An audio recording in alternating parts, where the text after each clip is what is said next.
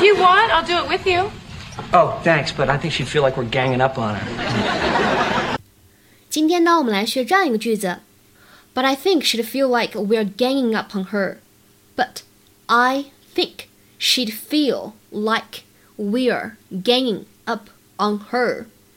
But I think she'd feel like we're ganging up on her. 她会觉得呢，我们是故意联起手来对付她的。英语当中这个词 gang 做名词的时候呢，表示一帮人；做动词的时候呢，表示召集起来、成群结队。这个 gang up 这个短语呢，表示结合起来，to unite as a group against someone，聚集起来对付某个人。那么这个 gang up 后面呢，通常来说跟的是介词 on，当然了，更经常跟的是 against。我们来看一下这个例句，比较有意思。All the girls in my class seem to gang up against me.